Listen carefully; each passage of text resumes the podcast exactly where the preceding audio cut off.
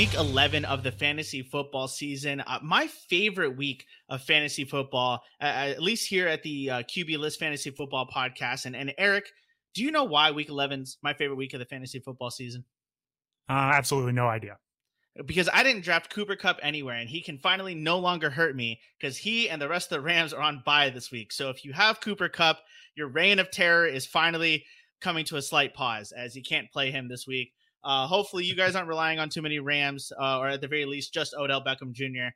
But Ryan, Eric, welcome. How are you guys doing today? I think I'm the opposite. My home league is just decimated by Rams and Broncos on buys. I thought we were through the bye weeks. I wasn't planning for this at all. So, I've been trying to drop Mike Davis for like half the season, and he's in my running back 2 slot right now. So things are great. Doing great here. How are you doing? I'm doing pretty well. I just dropped Laviska Shenault in a few leagues. I really thought I was going to be able to hold on to him all season, just holding out that hope. But he's off my roster, and honestly, I feel better for it. Yeah, I mean, we don't have any huge bye weeks coming up in terms of number of teams, but in terms of fantasy relevant players, next week it's the Chiefs and the Cardinals. Week 13, we've got the Titans, the Packers, and then, like the Browns and the Panthers. So, Jarvis Landry truth is out there. Sorry, week 13 is not going to be a good one for you. But yeah, I mean, next 2 weeks, we've got a lot of really good fantasy relevant players on bye. This week, as you mentioned, Broncos, Rams, a lot of good players there. A lot of players that we'd like to get out there in our lineups this week. I was very excited to see Jerry Jeudy again, and my excitement will have to wait at least one more week. Speaking of players we might have to wait on, Coach Andy Reid said that there's a chance the Chiefs don't activate Clyde Edwards-Elair this week. They have their bye next week. We just mentioned that. And so there's a chance that they may just decide to give him 2 more weeks off. So kind of keep a close eye on that. Obviously, if he's not going, Darrel Williams is an insta start. If CEH is playing, what does that do for Darrel Williams? Are you going to bench him right away? Are you going to start CEH right away? Or are you going to wait and see on this? I think it's a bit wait and see. I'm pretty worried they're both going to vulture each other's value here. It's come down to this Chiefs offense having to check the ball down a lot because of the 2 high looks defenses are playing. So it's great for their PPR value, but I'm worried if they split it in half, we're not looking at much here. So they would be desperation plays, but I think I'd rather see them shake out for a week before I trust either one of them too much here. Yeah, I mean, are we even sure that CEH is the best running back on the team?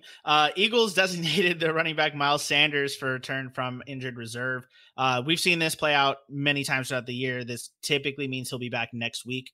I don't think we've seen a single player yet get designated to return from IR and actually return that same week. But that doesn't mean it's impossible, so keep an eye on Miles Sanders there in Philadelphia, just to make, all of our murky backfields even murkier, of course. Speaking of, Latavius Murray returned to Ravens practice on Wednesday. Le'Veon Bell has been released, so that kind of, frees things up a little bit. But with Murray back in town, what do you expect to see in Baltimore? Is Devontae Freeman still interesting? Do you want to go pick up Latavius Murray, who's only 30% rostered now in Yahoo leagues? Where are you leaning in this Baltimore backfield? It's not looking great. I think we're waiting for another injury again, sadly, because Freeman's looked good enough. I think he's earned some work. Murray looked okay before, and he's going to get some work back, but maybe with this injury, they're going to limit him. So I think we're looking at a real mix here between Murray and Freeman, and they're never going to use Tyson Williams, apparently. So, I don't think there's much use here until we get another injury in this backfield. Hey, that's league winner Tyson Williams to you, okay? And then also Lamar Jackson was sent home from Ravens practice with a non-COVID illness. Head coach Harbaugh did not sound overly concerned, so just feeling a little under the weather. Kyler Murray did participate in the open portion of the Cardinals practice. There's no injury report yet. Cardinals being a West Coast team, they take their sweet time with that kind of stuff. So Kyler Murray, we don't know yet what his status is, but he did start practicing. So that's good news for him playing this week.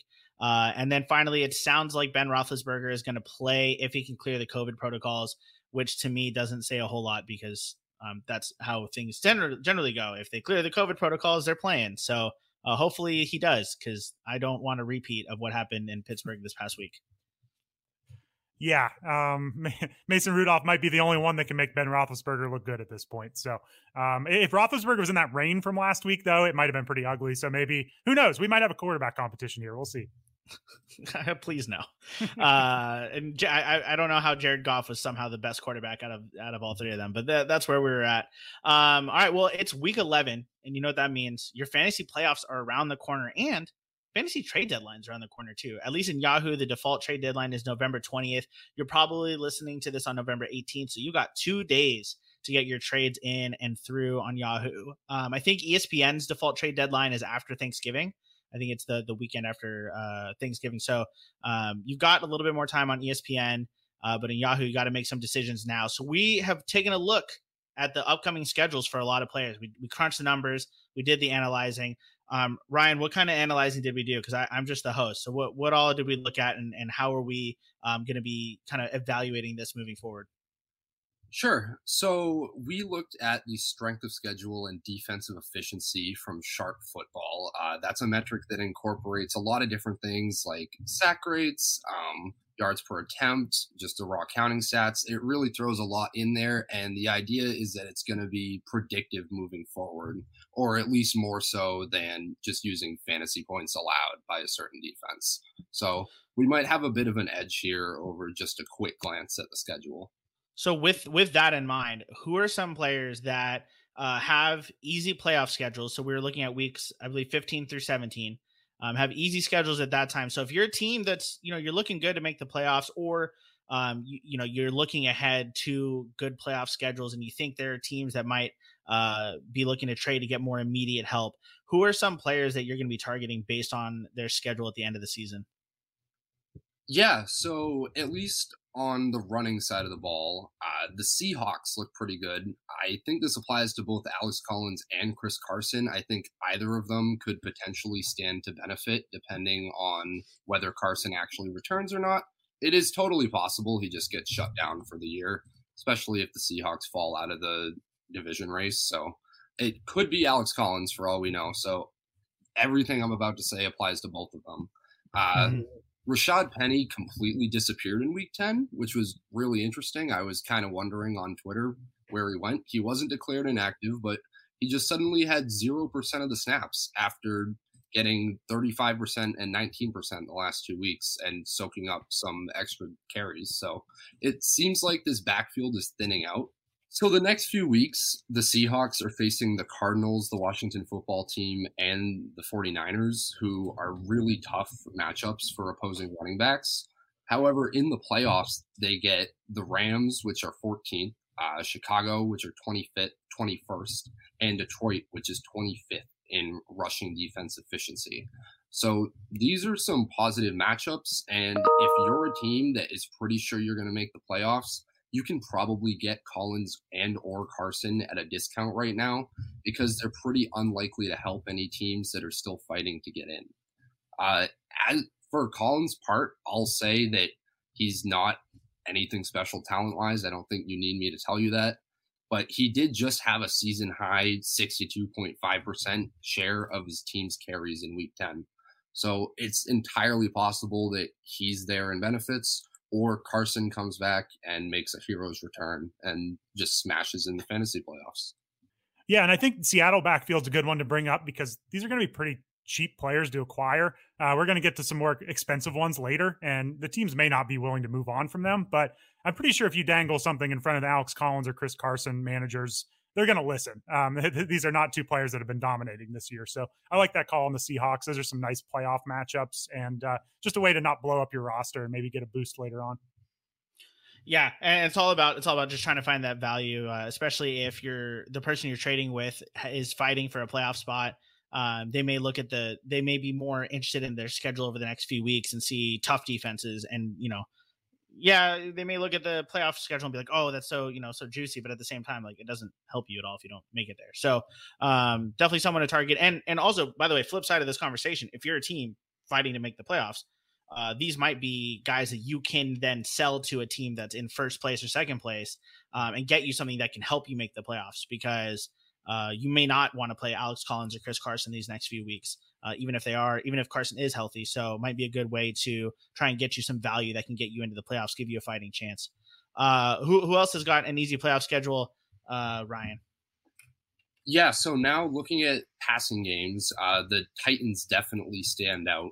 In weeks 14 through 17, they get Jacksonville, which is last in the league in defensive efficiency, Pittsburgh, which is 20th, San Fran, which is 25th, and Miami, which is 22nd. So that's a really strong, even last 4 weeks for the Tennessee passing game. The problem is that Ryan Tannehill has only gone over 30 pass attempts once since week 4.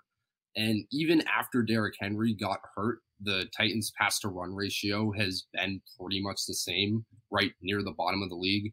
I was really hoping there would be a shift with that injury, but they are still just run with Deontay Foreman and Adrian Peterson. Clearly, they don't care who they're handing it off to. So aside from that, I think this could be interesting for AJ Brown.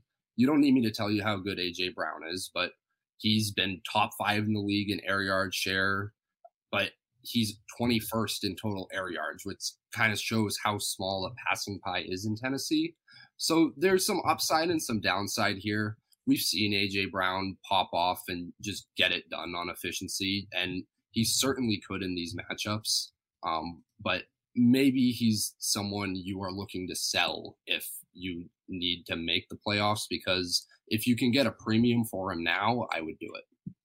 Yeah, and another, you know, kind of flip side of that with AJ Brown, he does have a bye in week 13 for a team that's fighting for the first spot in the playoffs. That is kind of, they don't have depth at wide receiver, and as deep as wide receiver is, there are leagues out there where you look at the waiver wire and it's like, okay, cool, I can go pick up Mecole Hardman, I guess. That's something. You know, they may want someone better than that to fill their lineup spot. You may be able to go to them and say, hey, you know, like an Amari Cooper, Jamar Chase, who's, you know, very much in the conversation with AJ Brown in terms of production, but they've passed their bye week. And so you're getting an upgrade in terms of, you know, you're increasing your own ceiling. You're giving up, you know, significant talent to do so, but you're kind of winning out anyway. And the other manager feels like they're winning because they're not losing on week 13 when AJ Brown is going to get them 0 points no matter what he does, because he's going to be sitting at home. So just something to think about, a little high end target for you there. And then anyone else with, you know, slightly less interesting or slightly less upside than an AJ Brown? Yeah, I mean, so the Dolphins have a very, very easy schedule, especially as far as the running game goes for the rest of the season, both for the next 4 weeks and in the playoffs. Myles Gaskin has consolidated some more of the backfield share since Malcolm Brown went to IR, but his offensive line is just so bad. It gets among the worst run blocking grades in the league. So I'm just not feeling like you should go out and target him. If he's on your roster, you're probably fine keeping him rostered. He could help you out, but I don't think he's somebody that you need to go out and overpay for, despite how nice the schedule looks.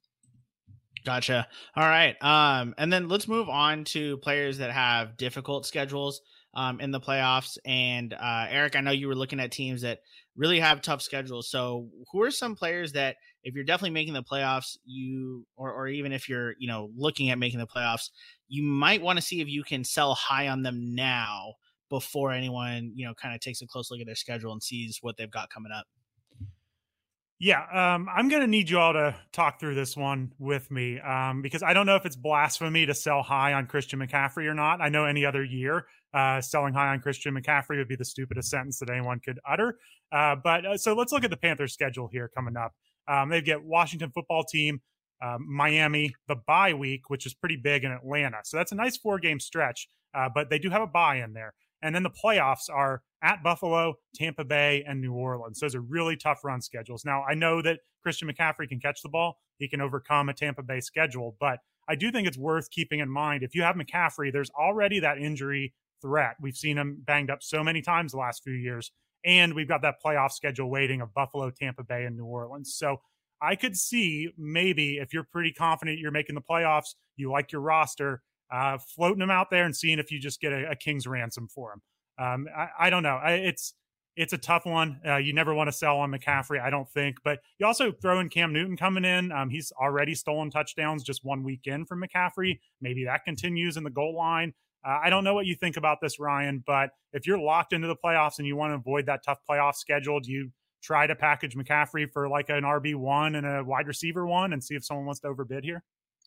I think a lot of it depends on your roster. If you feel like your roster is very top heavy and might have a couple of holes, then I could understand doing it. And maybe your roster does have a few holes if you aren't locked into the playoffs yet. So I think there's a world where it makes sense, but I would caution trying to predict injuries. I mean, the player that you trade him for could just as easily get injured. Maybe not just as easily, because these lower body injuries tend to reoccur during seasons, as we've already seen with McCaffrey. But you don't want to get completely burned here, and that it's totally possible. You have to consider the other side of that. Yeah. Now, one thing I think it does solidify is we can probably move on from handcuffing McCaffrey. Yes, Washington, Miami, and Atlanta are a couple good matchups here, but there's a bye week in there. But unless he gets re-injured here in the next week or two, are we holding Chuba Hubbard for a Buffalo matchup in the playoffs? I don't think we're really looking at that. So I think you can move on from the backfield there.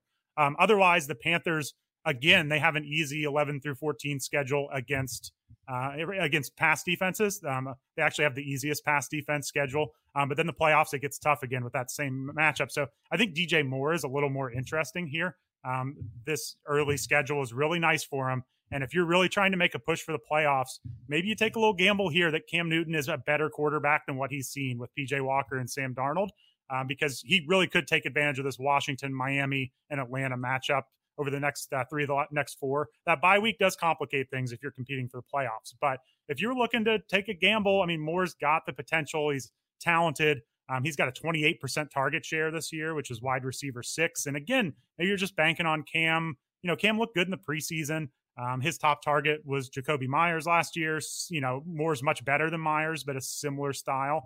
So I think DJ Moore could be worth a gamble here if you really need a spark over the next 4 weeks. And I think a lot of managers are going to be selling low on him. Yeah, and actually, let me ask. I was going to bring him up later, but since you are talking about the Panthers passing game right now, Robbie Anderson was one of the most added wide receivers in Yahoo. Caught a touchdown this past week from Cam Newton. Is Robbie Anderson, obviously not a trade target, but is Robbie Anderson someone you're picking up for these next few weeks of like an easy schedule? Yeah, I was going to say he's a dart throw waiver ad for sure. I mean, we've seen the talent. Sam Darnold really sank it. And again, like you said, he had his best week in a while last week. So if Cam gives him a little spark, I think Robbie Anderson could be a beneficiary. We've seen the targets there. We just need the production. So I would keep an eye on Robbie Anderson in deep leagues for sure. Okay. And back to just, you're definitely crazy for bringing up Christian McCaffrey, but it's not absolutely insane. Christian McCaffrey has not totaled over 100 yards from scrimmage against the Tampa Bay Buccaneers in the 3 matchups that he's had dating back to the start of 2019. In fact, he was held under 60 yards in both of their matchups in 2019. Did better against the Saints, but not great. And it definitely would, the worst performances that he had in that 2019 season were by far against the Buccaneers and the Saints. So definitely something to consider. 2 of their 3 matchups are against those divisional opponents. So, and I completely agree. Chuba Hubbard on your roster, maybe through the Panthers bye week.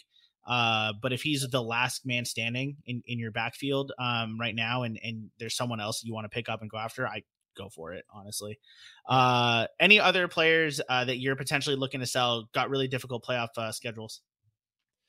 Well, no, I'm actually kind of looking at this from the opposite range. The Colts have a really tough running schedule, both the rest of the regular season and the fantasy playoffs. They play Buffalo, Tampa Bay, Houston. That's a good matchup, but then a bye. And then they get New England, Arizona, and finally Las Vegas in the finals. That's a good matchup, but it's a tough schedule. I would not panic because Jonathan Taylor looks like potentially the best running back in the league. I would say like if his manager is desperate, maybe you try throwing out just an offer they can't refuse on him. Point out that it's Buffalo, it's Tampa Bay, and it's a bye in 3 of the next 4 weeks. Maybe you can kind of do again a king's ransom and get Jonathan Taylor on your roster. I don't think that's going to happen. And then a tough matchup for the passing game is the Bills. They play Indianapolis, New Orleans, New England, Tampa Bay, Carolina, New England, and Atlanta. So that's a tough stretch for the Bills. If the Stephon Diggs manager in your league is skeptical, this is a sell high moment for Diggs. He just had that big game last week. Maybe you try to, give a fair offer for Diggs, but point out that tough schedule. He's got a 29% target share, second among all receivers. And then even like Emmanuel Sanders and Cole Beasley, I think they're almost free at this point. They may hit your waivers at some point, or maybe an add-on and a trade. But with that tough schedule, I still think there's potential because The Bills have only thrown 60% of the time this year, but over the last three games, they have thrown 67% of the time. So this offense is so pass heavy, they can overcome this tough schedule. All right. I like that. I like coming in from the angle of, hey, there's a difficult schedule, might scare off their current manager, might give them some pause. So giving you an opportunity to leverage that and try and acquire some of these stud players at maybe a price that's a little less than what you might expect a Jonathan Taylor or Stephon Diggs to go for. So I really like that angle. So just really the main thing from this is just the thought process. You've got, from the time you're listening to this, hopefully you're listening to us the day that we drop, and thank you so much for that. You've got potentially 48 hours here to kind of get your trades together on Yahoo. So definitely something to kind of keep in mind. Look at player schedules and really try and make targets based off of when you need to be. If you're fighting for the playoffs, make sure you're targeting players that are going to be good these next 3 weeks. And if you're solidly in the playoffs, look for guys who've got some difficult schedules and see if you can sort of buy low-ish on them. Again, some targets we discussed: Alex Collins, Chris Carson, AJ Brown, Myles Gaskin. We didn't get to Devontae Smith, but Ryan, you've got Devontae Smith listed here as well. And then the Carolina backfield: DJ Moore, Jonathan Taylor, Stephon Diggs, and the rest of the guys in Buffalo. So just something to think about and apply to. Make sure you look around your league, because ultimately all of this does, the context of your league matters. So look around your league, look at teams that are fighting for position and see what you can do there. All right. We're going to talk a lot about players on this podcast. We're not going to talk about everyone. So if there's players for this week, as we transition to our sit start portion of this podcast, that you're looking for that we don't talk about, head on over to QBList.com. Check out the sit start article. We talk about every game, every player. So definitely go there if we miss someone that you're looking for. And if you really are having a hard time deciding between some players and we didn't get you the clarity you need here, check out Eric's rankings as well. His rankings are going to be on the site. And so you'll be able to see, exactly where he has them ranked and maybe help you break some ties there in terms of your decisions. Some small injury news and notes. Chase Claypool returned to practice. He is week to week. He missed last week. Just keep an eye. Maybe Claypool is playing this week. Dallas Goedert is in the concussion protocol. So obviously if you have Dallas Goedert, maybe go out and get another tight end, because Goedert may not be able to play this week. Jared Goff missed practice. Does this matter? Is Jared Goff a good quarterback? The Lions will turn to Tim Boyle. He might be better. I don't know. Any thoughts here on what Goff might mean for this Detroit offense?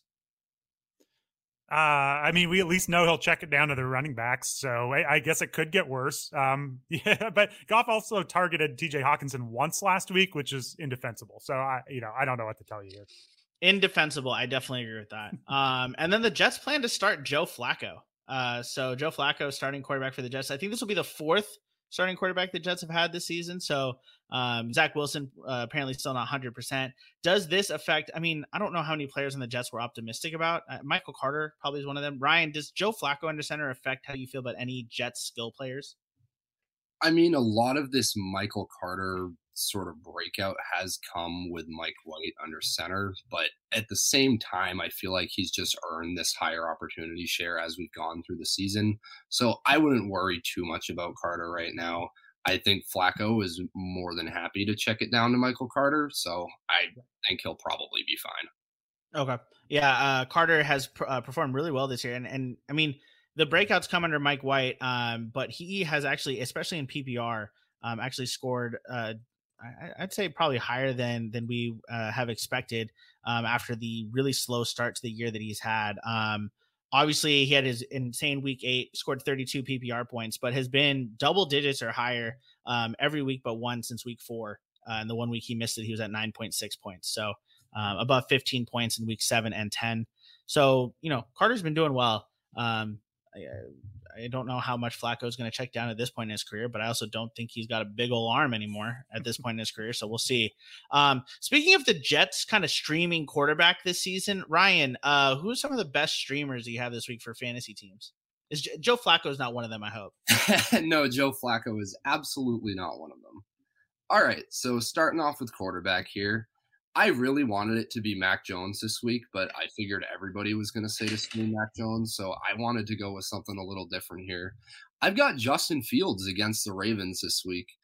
He has had 8 or more rushing attempts in each of the last 3 games. They've been letting him run the ball some more, and that's what we love to see for fantasy. I mean, the Ravens aren't as cake of a matchup through the air as the Falcons are for Mac Jones. But on the other hand, they've been giving up a lot of explosive plays on the ground. They are 31st in the league against big runs this year, which Fields could very well take advantage of. And it's way more likely that Fields is going to be in a negative game script than Mac Jones. So I see Fields as just having a higher ceiling here. I do have Jones ranked one spot above Fields, but I would still go with Fields if you really need a spark. Interesting. Mac Jones, the high floor option, and Justin Fields, the high ceiling option. I haven't heard that. That's a fresh take on those two quarterbacks. I will say, so Mac Jones is the second most added quarterback this week, especially after the big week that he just had against Cleveland. He's still only 40% rostered. So if Mac Jones is more your style, still very much available. Justin Fields available in 71% of leagues. They are probably both still available in your league. Tight end, you're going to make Eric very happy with this next tight end. I do just want to say before you say who it is, he is once again the most added tight end, and he is still rostered in less than 40% of Yahoo leagues, despite being one of the most added tight ends week after week. Ryan, who is it? Yeah, Dan Arnold's going to be the streamer every single week until he crosses our 50% threshold. He's seeing just ridiculous target volume for a tight end. Like none of these other waiver wire tight ends can even dream of it. So in his last 5 games, these are the tight ends that have more targets than Dan Arnold does. Travis Kelce, Kyle Pitts, Mark Andrews, Darren Waller, and George Kittle. Those are the only tight ends that have had more targets than Arnold in his last 5 games. The one downside to Arnold is, as I said last week, red zone usage. Jaguars aren't in the red zone very much. Just 3 red zone targets for Arnold in his last 5 games. But he's still my tight end 8 this week, which I think is a record for the highest I've had the streamer tight end all year. Yeah, he's very much, I think, more of a PPR play, or even half PPR play, just because of the kind of archetype is the target volume versus high red zone usage. But it's really interesting. Over the last 4 weeks, on average, Dan Arnold is 4th in targets per game. So he's definitely someone that is getting a ton of attention, a ton of looks. And I mean, he's ahead of guys like George Kittle and TJ Hawkinson.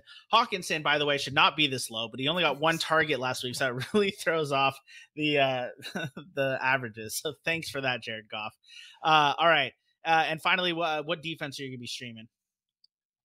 Yeah, so I really see the Los Angeles Chargers as a clear stream this week. They are 4.5 point home favorites. That line is probably going to move depending on whether it's Big Ben or Mason Rudolph under center. You don't need me to tell you to start him against Mason Rudolph, but even if Ben does play, the Chargers are really the most vulnerable on the ground, and I think the Steelers are uniquely unequipped to take advantage of that. They have the 30th ranked run blocking offensive line according to Pro Football Focus so far this year. So I think there's some potential where Pittsburgh just isn't able to run the ball. The Chargers get up and Big Ben has to throw 50 times and throws a pair of picks, especially if he's still recovering from COVID and isn't 100% physically. Yeah, I'm definitely starting against Mason Rudolph, but it's, like you said, it's not like Big Ben's a whole lot better anyway. So good pick there. Should be a fun game. I think that one's in LA. Definitely a big game there for the Chargers, as I think they want to get back atop the AFC West, or at the very least be above the Chiefs. All right, so we're going to talk about Thursday Night Football. Just remember, all of our sit-start recommendations are for 12-team PPR leagues. If you're in a different size league, you got different scoring settings. You find yourself on Sunday morning going, man, I still don't know what to do with my lineups. Come on down to our Discord. You can join pitcherlist.com/plus. Sign up with PL Plus to join the Discord and really get access to the entire QB list staff. Ask us everything you want to ask us about your fantasy teams, your lineups, and all of that stuff. So with that said, let's talk about a great Thursday Night Football matchup between a team that just had, I think, was on the winning side of the biggest blowout of the week, and a team that was on the biggest side, or the losing side of the biggest blowout of the week as well. And that's New England against Atlanta. Some interesting injury news in New England. So Ramondre Stevenson just absolutely popped off, had an amazing game against Cleveland. And now Damian Harris has been removed from the concussion protocols. He is going to play Thursday night against the Falcons, which makes things a bit murkier there. Brandon Bolden is questionable. So if he doesn't play, that might open up some passing game work for these guys. But if, you know, with Harris and Stevenson both expected to be healthy and ready to play on Thursday, it's such a great matchup. We expect there to be a ton of running, but can you start either one of these guys with confidence, Eric? I mean, this whole game is a mess. Like, do we feel the best about the tight ends? Like, who else do we even feel good about? Like, I don't know what to do here, because we've seen Belichick kind of do it both ways here, give the job back to the injured player or ride the hot hand. Both of these running backs look good here in Damian Harris and Ramondre Stevenson. So I think it's going to be a pretty big split here. I would have a hard time trusting Stevenson just because this was Harris's job in the first place. But Harris, you know, without a lot of pass catching, I can't get him a lot higher than like RB19, even in a great matchup. So this is a mess. I wish we could have one of these running backs here, but it doesn't look like we're going to. I would beware with any of these players. I totally get the upside going against Atlanta here. But Ryan, I mean, it's probably Harris's job, right? Like, you know, the Patriots better than I do. He'd be the one you trust the most, I assume.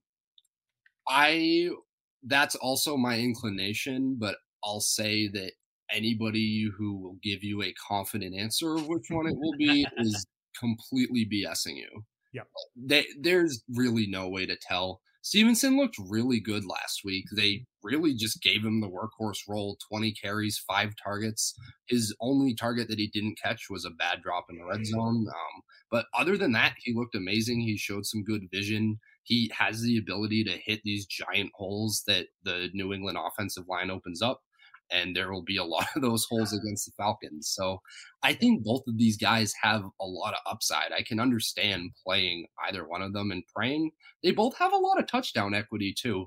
I mean, New England loves to run in the red zone. It's entirely possible both these running backs walk out with a touchdown. So, I mean, if you have to choose, and some teams out there do have to choose because they handcuffed Harris with Ramondre Stevenson, who are you starting on Thursday? Or if you have decent enough option, and by decent enough, I don't mean you've got like Jonathan Taylor and AJ Dillon already on your roster. I mean, we're talking about, hey, you maybe are thinking about, I don't know, Devontae Freeman or Deontay Foreman or Zach Moss. If this is your backup option, do you start either Harris or Stevenson, or do you bench them both? Yeah, I mean, like I said, I've got Harris at 19. I would feel pretty confident playing him. I can't shake this feeling with Stevenson that it's going to be like, oh, the starter's back and, you know, great game, kid, but you're back to the bench. So he's the one that I worry about here. I am an RB33. I honestly don't know where to put him, but I think I would feel better someone like Dearness Johnson against Detroit in mop-up duty. Mm-hmm. I can't pencil in Stevenson for a role, and that worries me. So, you know, I know Ryan said Stevenson looked good last week, but it's not like Damian Harris hasn't looked good when he gets the shot too. So I expect Harris to have the job. I'm most worried about Stevenson here. Wait, so that was Dearness Johnson in mop-up duty. That wasn't even Dearness Johnson with Nick Chubb still potentially out, as he has not been removed from the COVID protocols yet. You feel so in kind of given similar situations, second running back on a team expected to absolutely trounce their opponent and run a lot. You feel better about Dearness Johnson than Ramondre Stevenson. Yeah, just because I don't know. There's a little more pass catching work there in Cleveland. Detroit's so bad. I know Atlanta's bad, but they've had their weeks where they compete. So I don't know. I just have a bad feeling about Stevenson personally. I hope I'm wrong, but I wouldn't be surprised to see him disappear. We see that all the time with this Patriots backfield. Okay, so that kind of a little bit clears up what is kind of a difficult situation. I know a lot of people out there who have Stevenson on their roster are going to want to play him after the week that he just had and the matchup that he has. I know it's very tempting, but you know, Damian Harris kind of splashes a whole lot of cold water on that, and Harris is the safer option. Just from, you know, Atlanta's so bad as a run defense, and Harris has done nothing to lose the job other than get a concussion. So it's hard to see Belichick just telling Harris. It'll be easier to tell Stevenson to just, you know, grab some bench. So I totally get that. Is there anyone else in this New England offense? I know we've kind of mentioned Mac Jones as a low end streamer, someone who, you know, has that a decent enough floor here in this matchup. Are you interested at all in Jakobi Meyers, who, congratulations, Jakobi Meyers, you finally scored a touchdown, or Hunter Henry? Congratulations, Hunter Henry. You showed up Jakobi Meyers by scoring 2 touchdowns. What do you want to do here with any of these other members of this Patriots offense? Yeah, so Hunter Henry's my tight end 13. You can feel definitely comfortable starting him. I mean, he's living off of touchdowns. He's got a touchdown.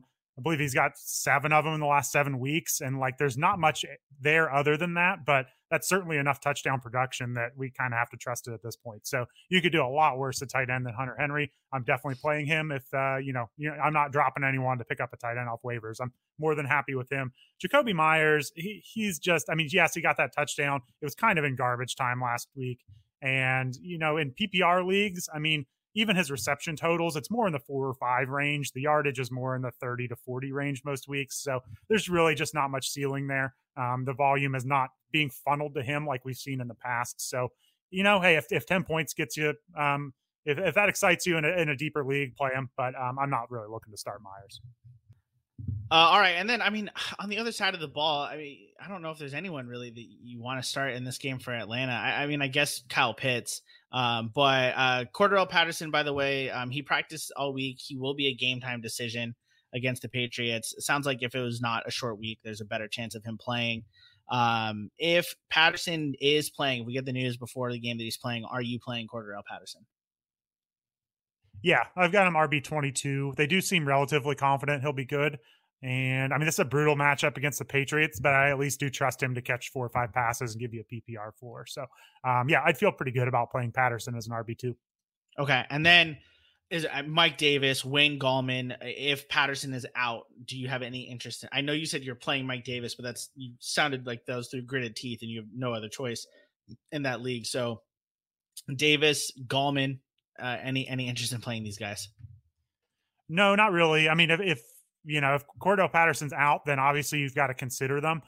There were some quotes in the week that made it sound like Gallman got more run because it was such a blowout and they knew they had the short week coming up. And maybe that's the reason he saw snaps in front of Mike Davis. So if Patterson was out and Davis was going to get 70% of the snaps, then yeah, he's a play. But it looks like Patterson's playing, so that puts them both off the radar. And even if he was out, I can't imagine I'm ranking any of them much higher than like RB35 here. I mean, it's just Patterson has been the only production out of that backfield. So no, I'm definitely looking for other options, but hey, like I said, in my home league, I have Darrel Henderson on a bye. I have Javonte Williams. Somebody else is on a bye. I don't have many options. So I get it. They're going to get some snaps. Just watch the Patterson news up until kickoff. Yeah. I mean, you say you don't want to start. You don't want to start anyone in this Falcons offense. Really. There's been no production out of anyone, but Patterson and Pitts to a smaller extent. Matt Ryan is not playable now either, and there's been little to no wide receiver production from these players at all. It can definitely be a tough decision to make to feel like you need to start Mike Davis, but it sounds like if Patterson is out, Davis is the only one you would have any interest in. Yeah, I mean, it's mainly that quote. I mean, Gallman did produce more last week than Davis has, but Arthur Smith did make it sound like they were kind of sparing Mike Davis a little bit for this short week. So that does make me think that Davis might get the volume here. Okay. And as we move on to discussing the Sunday slate, Ryan, unfortunately, is having some technical difficulties getting connected to the internet and just kind of being on here. So Eric, we're just going to be pressing on, just the two of us. If Ryan gets his internet back, maybe, I don't know, maybe you should just pay his internet bill. I keep telling him, dude, it says past due. You got to get, I'm just kidding. Let's start with running backs. So if you're wondering, by the way, we didn't talk a lot about injury news up at the top. We're going to start moving injury news into the positional segments so we can really give the analysis and you can use the timestamps more effectively. Jump in here and see the players you want to see. So Chris Carson did not practice this on Wednesday. Apparently he did have a setback. He did return to the practice field last week. So with Chris Carson, if you have Alex Collins, you hanging on to him. Are you at all interested in starting him this week against Arizona? And same goes for Carson. If Carson does get cleared to play, do you have interest in playing him either? Well, it really doesn't sound like it's going to be this week for Carson. So he's more of a long-term stash. We talked about him up in the trade section. I think if you're not pretty locked into the playoffs right now, it may be worth just freeing up that roster spot. But if you are someone who feels confident being in the playoffs, Carson could help you later. But it seems like he's a little ways off here. So as far as the rest of the backfield, it was basically just split between Travis Homer and Alex Collins last week, 50% for the snaps for Travis Homer, 49% for Alex Collins. They were trailing quite a bit too, so I think that helped Homer. Collins is fine. If you have the if you need him, he should get the snaps. I don't think Carson will be back. So you're going to be banking on a touchdown with Collins. We're also kind of hoping that Russell Wilson looks a little better. Maybe the finger's a little more healed and this offense moves the ball more. So Collins is like an RB 32 for me. Nothing exciting, but, you know, it's in the J.D. McKissick, you know, Ramondre Stevenson range. Like there's some useful players there. So you can play them. You can get a low volume and hopefully a touchdown. But that's about all we're at it with Collins right now. Okay. Staying in that same division, Elijah Mitchell did not practice as he is getting a pin inserted into his broken finger. But apparently that's not going to stop him from playing because Kyle Shanahan does expect Elijah Mitchell to play this week. I mean, Jeff Wilson Jr. is pretty much the only other healthy running back that they've got. Well, Trey Sermon, but who knows? I don't know. So Trey Sermon, come on. Jeff Wilson was one of the most added running backs. Yeah, who would ever have interest in Trey Sermon? Jeff Wilson, one of the most added running backs there in Yahoo this week. So, you know, it's a broken finger. Like, I get that he's not catching the ball, but like he's got to hang on to it. I feel like that's gonna be difficult with a broken finger. Do you have any confidence in starting Elijah Mitchell? Are you looking to start Jeff Wilson? Are you just staying away from both of them? No, I mean, yeah, I'll agree. If I was running the team, I might give him a week off and maybe actually let Trey Sermon play. But what do I know? Obviously not something that Shanahan's going to do. But no, I mean, I feel pretty confident if they say he's going to play and he's going to be out there and it's just Mitchell and Jeff Wilson Jr., then I expect him to get the snaps. So I still kind of have Mitchell like RB14 range right now. Jacksonville, their defense has been pretty good lately. You know, they've held their own against the run to some extent. They're kind of worse against the pass, but this is still such a great matchup for San Francisco that I'm starting Mitchell if he's playing, and I've been creeping Jeff Wilson Jr. up my rankings over the last 24 hours or so. I've got him at RB 37 right now.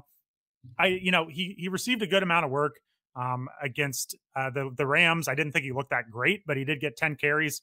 If this turns into a blowout against Jacksonville, hey, we could see some garbage time, Jeff Wilson, a touchdown. So I think Wilson is interesting as a desperation play, and we'll see what Mitchell's status looks like up to the kickoff. Well, Wilson's interesting as a desperation play if Mitchell's healthy. If Mitchell's not playing this week, if there's a setback or Kyle Shanahan wakes up and goes, hey, maybe the guy with a broken finger should get some time off. Right. Is Jeff Wilson, someone that you're absolutely starting this week? So, I mean, Jermichael Hasty's hurt. Doesn't seem like he's coming back. And we know that, they hate Trey Sermon. So I would expect Wilson to get a lot of work. I've never been that high on him. He's always been like a special teamer. I don't think he's that explosive. He's had some big games, but it's such a good running game. That's the main reason. If it was just Wilson, I would expect a lot of volume. I'm not sure that I could raise him above, though. I'd rather play Mark Ingram if Kamara's out. Maybe we'll talk about Kamara later. Maybe even Darrel Williams, depending on CEH. So I don't think I can get Wilson much higher than like RB 23, 24 range. Okay. That's still startable, but definitely not the absolute must start that Elijah Mitchell is, if he's healthy. I want to talk about Aaron Jones. Obviously that happened on Sunday. There's not been a whole lot of news since then. Sprained his MCL, expected to miss 1 or 2 weeks. AJ Dillon now up to 92% rostered, the third most added running back, and probably would have been added in way more leagues if he was available in more leagues. AJ Dillon, start him, no questions asked this week. Oh yeah, I've got him up to RB9. They play at Minnesota.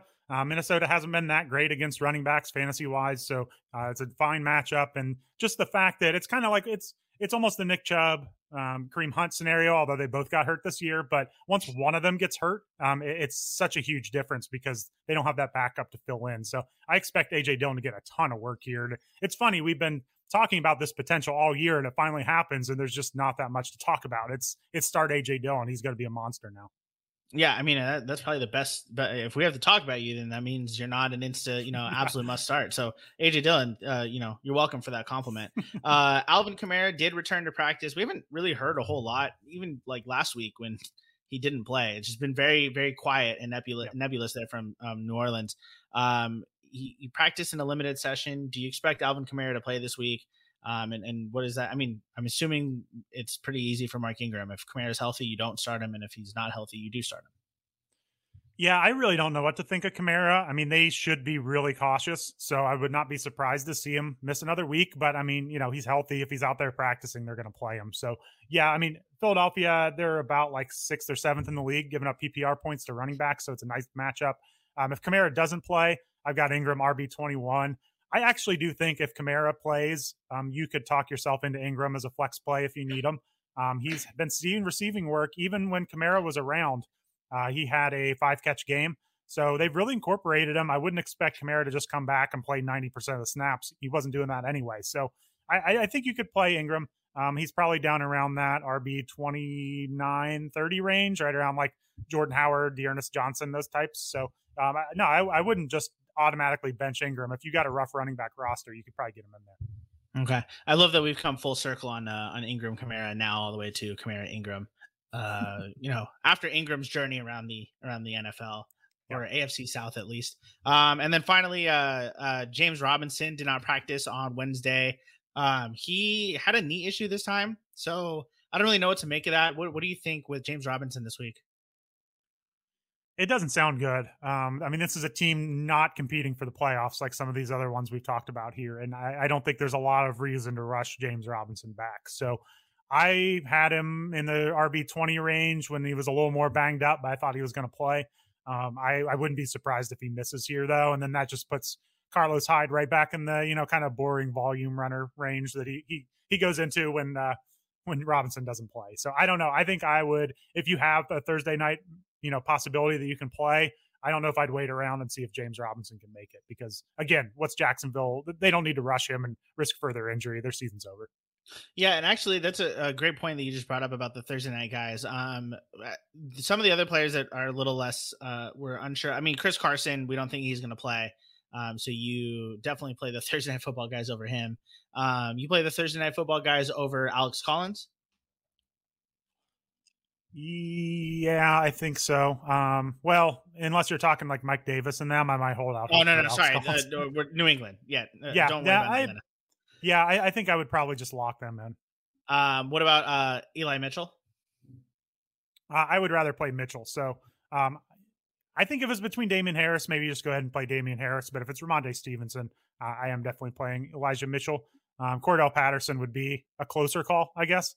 I still might hold out for Mitchell, depending. I don't know. I'm curious if we're going to get like a good report on Patterson before kickoff, or it's going to be kind of like, hey, he's gotten it out, but he's going to be there. So that makes a big difference to me for Patterson. Okay. So if an hour before game time, it's like, oh yeah, Patterson's going to go.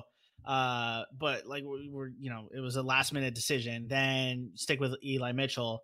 But if you hear from earlier in the day, like, oh yeah, Patterson's fine, he's going to play today, then you feel a little bit more safe about playing. Yeah, I have to be wishy-washy with these injuries, but you really kind of have to read the coach speak sometimes. Like, are they just kind of like, oh, the guy's a veteran, we need to give him a shot, he's earned it? Or is it like, yeah, he's good, we're going to put him out there? So you really kind of read between the lines on those things.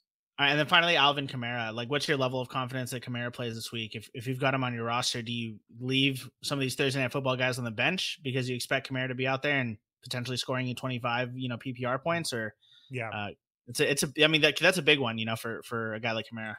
His upside's just so high that I'm gonna lean towards playing him and waiting. I do think, as the week goes, we may get some more injuries. Some waiver players become a little more playable. If you need to, you might be able to pivot to someone else. So I would hold out hope for Kamara. Okay. Some of the most added running backs, we talked about a lot of them. So guys like Ramondre Stevenson, AJ Dillon, Wayne Gallman, Jeff Wilson. We don't really need to talk about Mark Ingram either. But let's talk about Deontay Foreman, number one added running back.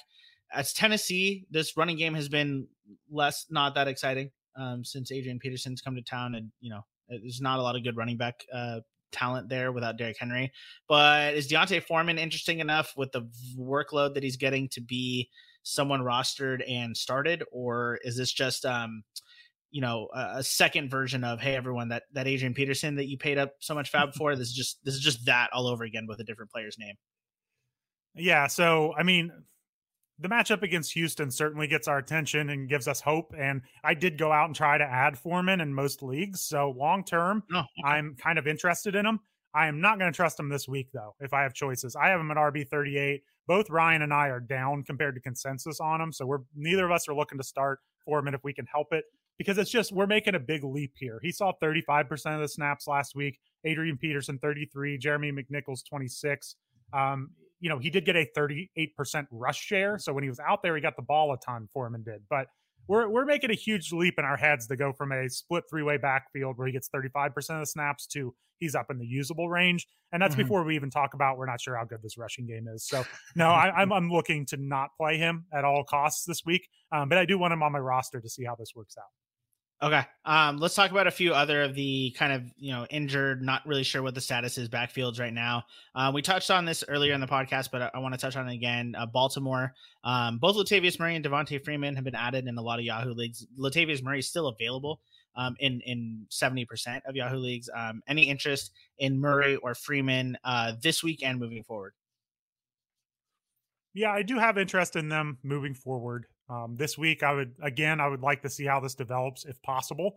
I would actually rank Devontae Freeman ahead just because he's the healthier one. We're not sure if, Latavius Murray is going to be on a pitch count or what, but them releasing Le'Veon Bell, I think, is a pretty encouraging sign, especially since they haven't really wanted to play Tyson Williams a lot. That puts him more like a direct replacement for one of these backs if they get injured. So I think it's a pretty good sign for Murray's health, for Freeman's usage, but I've got Freeman about RB28, Murray about RB36. I think they deserve a spot on your roster. I just, I want to see how this split goes going forward. I would be surprised, though, if we get back to Murray like he was earlier in the year where he was kind of the lead back. I think we're looking at a split backfield. Okay. Yeah, that's what we all love to hear, split backfields. Saquon Barkley's status is up in the air. Also a tough matchup against Tampa Bay this week, and we haven't seen Barkley in quite some time. Are you hanging on to Devontae Booker? If Barkley's not playing, do you want to play Booker anyway? And if Barkley does get the green light, do you want to start him this week? Yeah, I'll start Barkley. I mean, if you've got him, you've been waiting for this for a while, and he does have the pass catching floor that can, avoid this Tampa Bay matchup for sure. We've seen pass catching backs do all right against Tampa Bay. And before he got hurt, I mean, he had 6 catches and 5 catches, over 100 combined yards. So, he was getting things done those 2 weeks before the injury. So he could be a little bit limited, but I would roll Saquon out there unless you're stacked at running back. And then Booker, he just kind of, if Saquon doesn't play, he fits into that, volume kind of Zach Moss, Devontae Freeman range of running backs.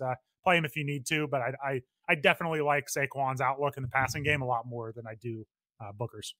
Okay. So, I mean, the reason I bring up, potentially dropping Booker is because with Barkley's close to playing this week, ends up not playing. If you don't want to play Booker against Tampa Bay, then what are you holding on to him for? But it sounds like you have enough interest based on the volume in starting Booker against this tough Tampa Bay run defense. Yeah, I mean, it comes down to roster construction. I mean, what are you holding him on to for? If, like sure, you said, yeah, if Saquon gets hurt again, are you really going to play him? If you have 2 good running backs, then, I wouldn't worry about it. If you're not going to start him, then just move on. Don't worry about someone else picking him up. Okay. All right. Are there any other running backs kind of on the fringes that you want to talk about? Any other kind of injury decision points this week? Yeah. So, I mean, we kind of already talked about Dearness Johnson, so I won't go into that too much. I do think with only Nick Chubb and his status up in the air, he could get a little sneaky workload here against a really bad Lions team. I mean, they're really bad. So I think you can do a lot worse than starting someone against the Lions at this point. I would say that Antonio Gibson, it's a tough matchup against Carolina. They are a really good defense, and they're probably not getting the credit they deserve. And against running backs, they've given up the 4th fewest PPR points. So Gibson was really good last week against Tampa Bay, but they had a surprising lead. They kind of ran the ball all 4th quarter. He got a couple touchdowns, but I don't think this is a great Antonio Gibson week here against Carolina. So I would be looking for other options if you can. Other than that, I mean, I think we've touched on a lot of the questionable ones. I was kind of trying to talk myself into David Johnson a little bit as he's RB40 for me. So this is not a high ranking, but he did lead the backfield last week. He's had some real big dud weeks, but other than that, he gives you 7 to 12 PPR points most weeks. So, if you're really scrambling in a deep league, I think David Johnson against Tennessee isn't the worst matchup in the world, but he's down there in the Brandon Bolden range. So it's nothing special. Yeah, you talked yourself into David Johnson all the way to the top 40 running back ranking. Oh, boy. He was up at 34, 35, and I started moving some questionable injured players above him. He dropped all the way down to 40. So then I was like, probably not worth talking about him, but here we are. All right. And good call with, Antonio Gibson having yet another tough matchup, who no one saw last week coming from Washington. Well, no one saw last week coming from just about any aspect of it. The last week was a weird week. Okay, let's move on to wide receivers. Just some injury news to discuss. Donovan Peoples-Jones exited Wednesday's practice. He came up limping on a route. On the flip side, Baker Mayfield apparently is going to play this week. So is there anyone in this Cleveland passing offense besides Jarvis Landry? I mean, like, we thought Donovan, I mean, well, we didn't think the collective fantasy football industry picked up Donovan Peoples-Jones a lot, but is there anyone else in Cleveland, or is this just Jarvis Landry? Is Jarvis Landry even interesting? I don't know what to make of Cleveland anymore. No, there's nobody in the passing game. Jarvis Landry, I actually gave him a little bit of boost this week up to like wide receiver 34. I do think he's got some decent touchdown potential in this game. You know, a lot of play actions, you know, maybe trying to get Baker a little confidence, get him some short touchdowns. But I mean, you're looking at like 10 combined targets the last 2 weeks for Landry. That's even in a blowout last week where they were behind. So I just don't think the upside is there, and he doesn't have that floor that he used to have. So Landry's more of a flex play for me. Yeah. Other than that, it's just the running backs. I mean, it's possible that one of these tight ends scores a touchdown, gets a little volume, but they just chop up the work so much. We can't really trust any of them. Okay. And then DeAndre Hopkins was not seen at practice. The injury report might have come out while we were recording this podcast, but as far as I know, there's no update on his status. He has not played in either of the last 2 weeks. Do we think we're going to see DeAndre Hopkins this week? And if he is playing, is it just start him if he's healthy? Yeah, you're starting him. I don't think they would do the decoy thing again with him again. They kind of already tried that, and it maybe, you know, set him back a little bit. So it doesn't look real promising. I would expect to not have him if you've got him on your roster. But yeah, if he's out there, you're playing him. Cool, great. I was counting on him for my guillotine league this week, so I will look for someone else. Maybe I will look for some of these most added wide receivers like Marcus Johnson or Kendrick Bourne, both of whom were added in a lot of leagues and are still under 20% rostered. Marcus Johnson kind of representing this, hey, someone has to score points on this Tennessee offense, and with Julio Jones on IR, there's room to be had. I think Marcus Johnson, Chester Rogers, and Nick Westbrook-Akine all are projected to score a decent amount of points according to Yahoo, because I don't think Yahoo has any idea what's going to happen with this Tennessee passing game. Did Marcus Johnson show you enough this past week? 5 receptions, 100 yards. Is there any interest in him or any other member of this Tennessee passing offense? No, it's hard for me to get too excited about Johnson. I mean, we've seen some other receivers kind of bounce in and out of fantasy relevance in this Tennessee passing game. And he has had a couple good snap shares. Week 8, 66%. Week 10, last week, 63%. The only ones who have topped those over the last 3 weeks are Julio and AJ Brown. So, they are getting him on the field. You could do a little worse if you're in a deep league, but I think it would have to be a pretty deep league, like 3 wide receiver, a flex, and like a 16-teamer or something, or maybe a 14-teamer. I don't know that I don't have enough confidence. They seem to kind of change their secondary receivers depending on the role and depending on the matchup. So I just don't have faith he's going to be out there this week. Okay. And then Kendrick Bourne, 16% rostered. Mac Jones is starting to look better. I don't know if we have any interest in Kendrick Bourne.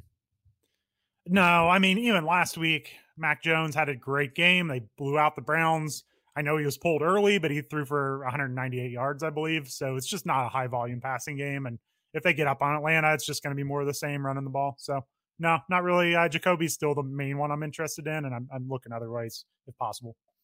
Okay. And then let's talk about some wide receivers. I mean, again, you know, we all know the players that you're going to be starting every single week.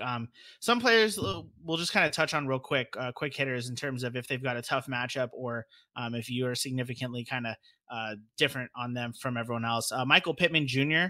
With T.Y. Hilton's healthy, theoretically, I think maybe whatever version of healthy T.Y. Hilton is, whatever that means for him. And they play Buffalo, the toughest pass defense in the NFL. So are you at all concerned about playing Michael Pittman? No, not really. I expect them to have to put up some points. And even last week, I think Hilton, had 5 targets and 1 catch or something. Pittman was down to 5 targets, but he still had 71 yards on those 5 targets. He's a good touchdown threat. We've seen that over the last 5 or 6 weeks, a lot of touchdowns scored. So, no, I feel pretty good about Pittman. He is still in my top 20 receivers, wide receiver 15. You know, at some point, this season's been so weird.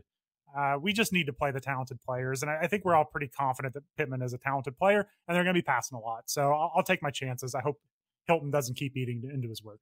Okay, well, let me ask you about two other talented wide receivers then, because, and if they fall under play the talented players. These guys are second wide receivers on their team facing tough defenses. That's Adam Thielen against the Green Bay Packers, the second stingiest pass defense, and Tyler Lockett against Arizona, fourth stingiest, and coming off some pretty shoddy quarterback play this past week from Russell Wilson. So what's your level of confidence in Adam Thielen and Tyler Lockett?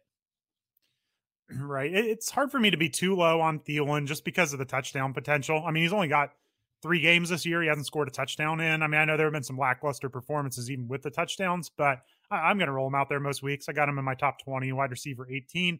I expect them to have to air it out a little bit against the Packers. That's always the big concern with the Vikings, is just they get a lead and they're going to just sit on the ball and run it. So I like Thielen enough. And then Lockett, I feel like Lockett is a bit of a leap of faith here. It's Wilson did not look good. The line didn't give him time to throw deep, and then his touch looked off, but it was in the cold in Lambeau. I'm hoping at home in Seattle. I haven't checked the weather yet because it doesn't really matter until we're a little closer, but hopefully a little bit of better weather. He's got a better grip on the football. He can get the ball downfield, because Lockett still had 8 targets last week. And then the last matchup before Wilson came back, I mean, he went 12 for 142 with Geno Smith. So like, he's classic boom bust, but it's hard for me to rank him too low just because of those upside weeks. Okay. Real quick on Amari Cooper, who's had 2 dud weeks in a row. Chiefs and not like a good defense by any stretch of the imagination, but neither were the Falcons, and Cooper hardly did anything against them. Obviously, a blowout situation, you know, kind of muddies things there. But you know, if you're an Amari Cooper manager, you got to be concerned, right?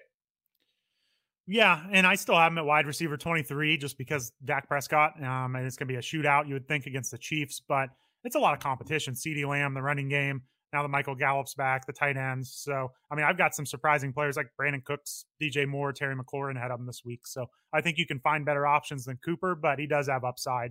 Roll him out there if you need to. Okay, and now we're starting to kind of get into this range of wide receiver where, you know, things are going to be a little bit muddier, kind of that late 20s, early 30s. So just who are some players in here that you think people might be surprised that you're ranking so high? They might be surprised that you're willing to start. And just some guys that you really expect good things from this week. Yeah, so, I mean, I do think Darnell Mooney at wide receiver 29 against Baltimore. I mean, they're a good defense. I worry a little bit that they're the type of defense that gives a rookie like Justin Fields some trouble, but that passing game has looked a lot better lately.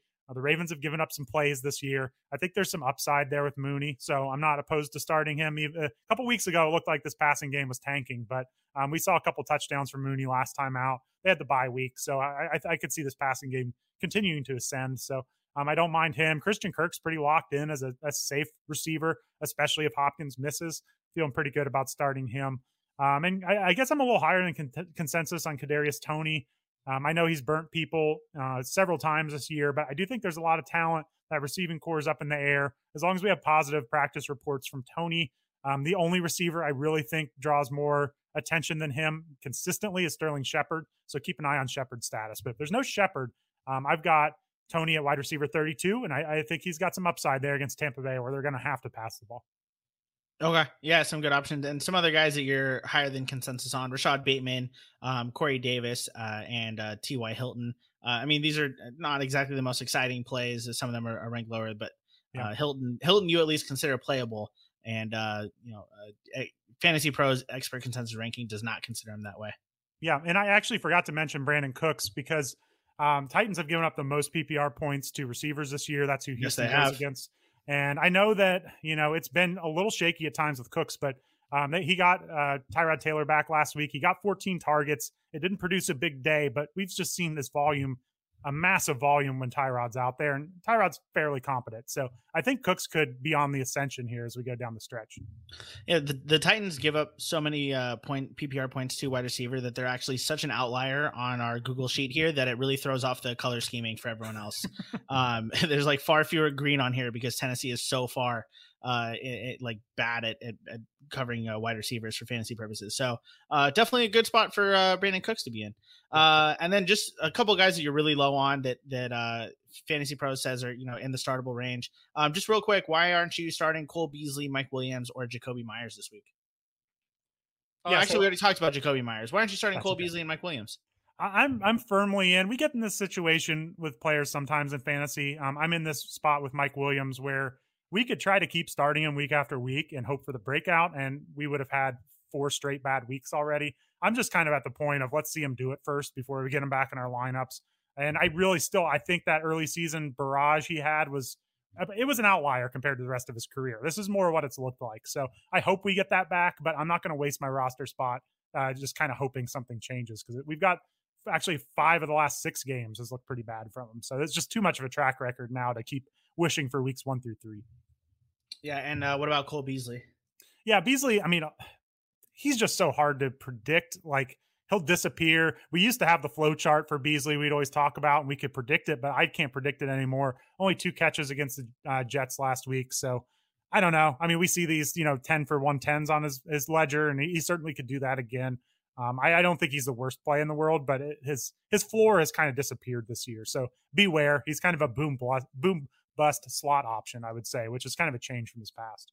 Well, we needed John Brown for the flow chart, and the second John Brown left Buffalo, which I really know what happened to John Brown. I thought he looked like a good wide receiver last year.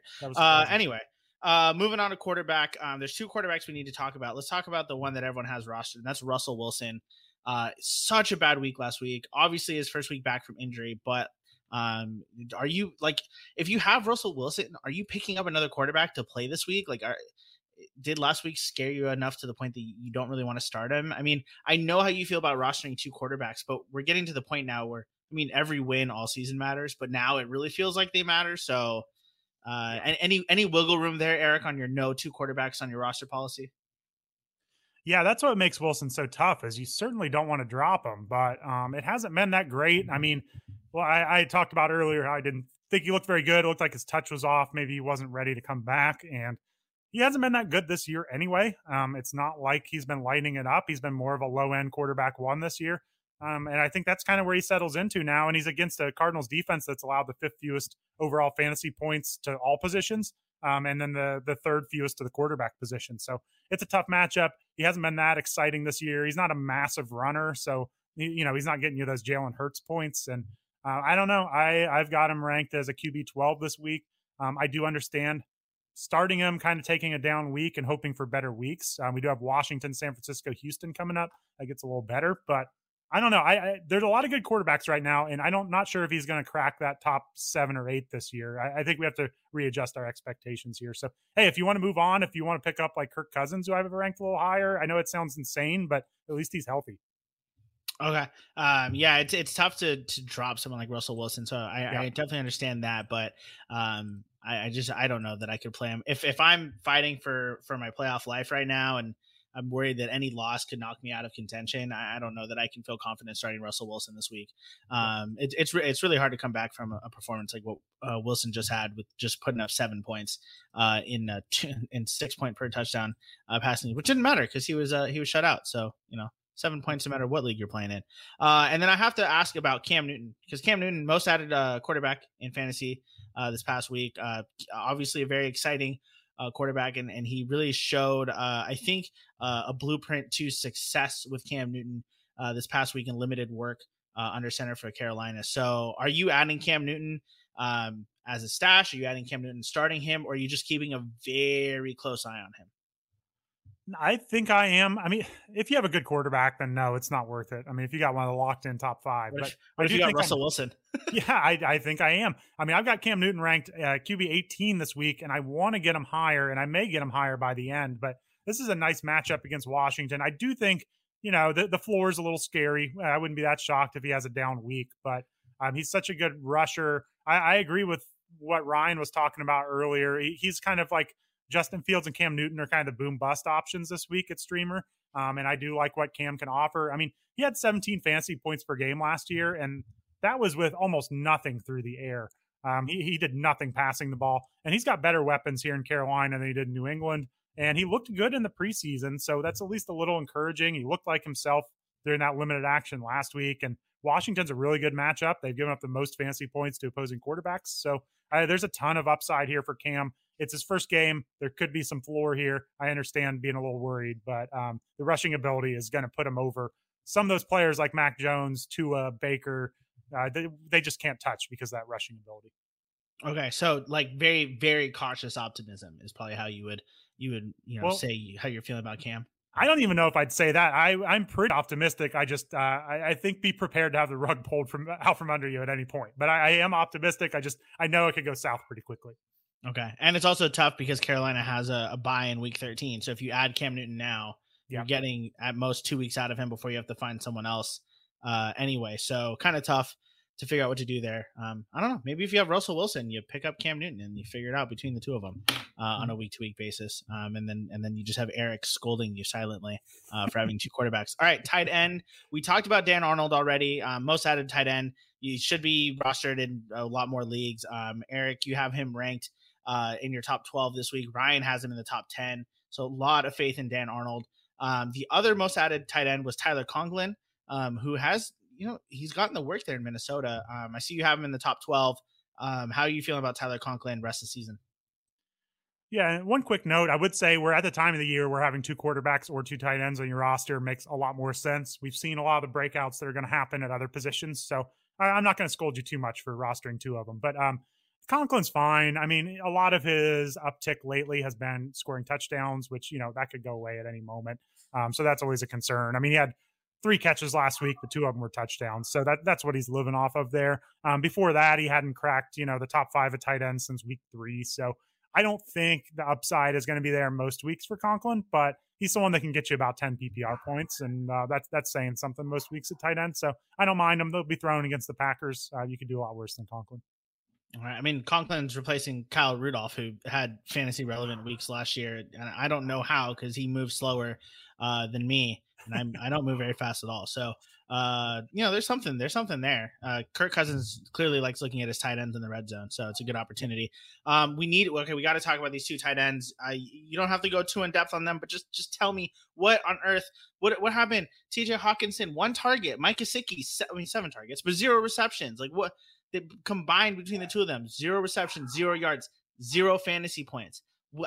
I can't get hurt again by these guys. What do I do here, Eric? I can't explain the Hawkinson one. I mean, we talked about him on what we saw.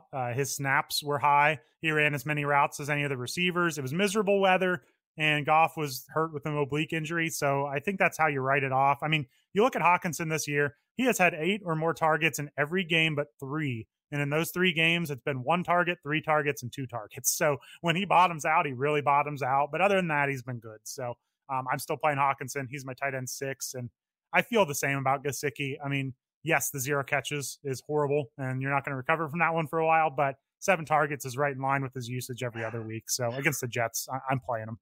He's actually tight end 5 for me. So just a good matchup. Yeah, Mike Gesicki, the 7 targets, that's nice. I mean, that's what you want to see for a tight end, but 0 receptions, 0 points. I don't know how I made it through my guillotine league this week with Gesicki as my starting tight end, and it really, really hurt. That game was on Thursday, so all week long I had to look at that big old fat 0 in my lineup, so I'm glad I was able to skate by. I mean, it honestly shows the tight end position. There are just a handful that are going to score 20, and the rest of them are between 8 and 0, so you're losing 8 points there, as opposed to whiffing on running back. You could be losing 25 points to the competition. That's absolutely fair. Or whiffing at quarterback. Yeah. All right. And then finally, let's just talk real quick about defenses. We talked about the stream of the week. That's the LA Chargers against either a Mason Rudolph led or a Ben Roethlisberger led Pittsburgh Steelers. Not like it really matters. Neither quarterback's all that good. No. And they're, no Juju, maybe no Chase Claypool, missing a lot of high power offense there. But let's talk about the other side. We always talk about top defenses that you're sitting, and I think there's 3 interesting ones this week. These defenses are all rostered, I think, in 75% of leagues or more, and they're not projected to get you a whole lot. It's a tough call. Let's start with the Rams, because they're on bye, and they also have not been doing that well this year. You look at their recent history. Since Week 7, they have scored 7 points, 7 points, 5 points, and 1 point. 7 and 7. I mean, that's, that's serviceable. You take that from a defense any day of the week, but it's not a team that you paid up for the Rams. You've held on to them all year. They're on a bye week now. Do you hang on to the Rams through their bye? So Green Bay is after the bye, which I'm looking at the wrong. No, you're right. I can't even. I can't even tell the difference between these Los Angeles teams' logos anymore. I thought I was on the Chargers real quick. No, you're on the Rams. Green. They do have Green Bay after the bye. But then Jacksonville, but then Arizona. Yeah, so I'm not one to hold a defense that's not lighting the world on fire through a bye and a matchup I want to avoid in Green Bay. So I don't think it's worth holding it until Jacksonville, especially when it's Arizona, possibly healthy Russell Wilson after that, Minnesota, Baltimore. So I say you move on. That's a pretty brutal schedule. You can find someone else in Week 13 when they play Jacksonville. Okay, and then do we move on from Arizona? Russian 81% of leagues. They have Seattle, and then they have their bye. Arizona's had a lot more, they've scored in double digits, I think 6 times this year as a defense. And you know, they've had a few dud weeks, but what defense doesn't? Can you hang on to Arizona as they play Seattle in Seattle and then a bye week? Or what do you do with them? It's tough for me because I just commit to the streaming from the start and I'm just churning and burning all year in my league. So I would, but Seattle's not the worst matchup. We saw how bad Wilson looked last week. You get some sacks and picks.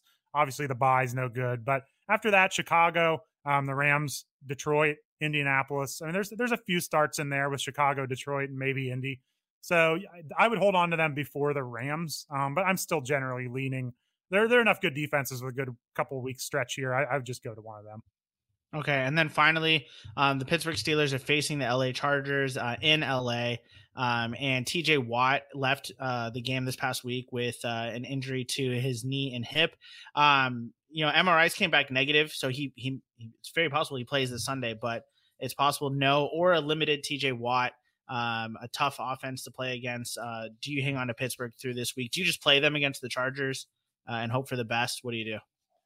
I mean, I've got them ranked like in the 14 range. I'm still kind of finishing up my defensive rankings for the week, but I do think they could get a few turnovers or sacks against Herbert. But I mean, you just look at the rest of the season schedule. I mean, the quarterbacks they're playing, Justin Herbert, Joe Burrow, Lamar Jackson, Kirk Cousins, Ryan Tannehill, Patrick Mahomes, Baker Mayfield in 17. It's a pretty good collection of quarterbacks. So I would look for a hot defense to pick up that's got a nice 3-week stretch and figure it out later.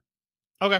All right. Well, hopefully we've helped you both with your sit-start decisions in Week 11 and looking ahead to your playoff schedule and maybe making some trades that'll help you as you've got, like we mentioned, about 48 hours here to figure out. Well, it was 48 hours when you started listening to this podcast. Now you got 40, a little over 40, 46, maybe 46 and a half hours to go before your trade deadline comes to a close. So something to keep an eye on, some players to look for, and we look forward to talking to you guys next week.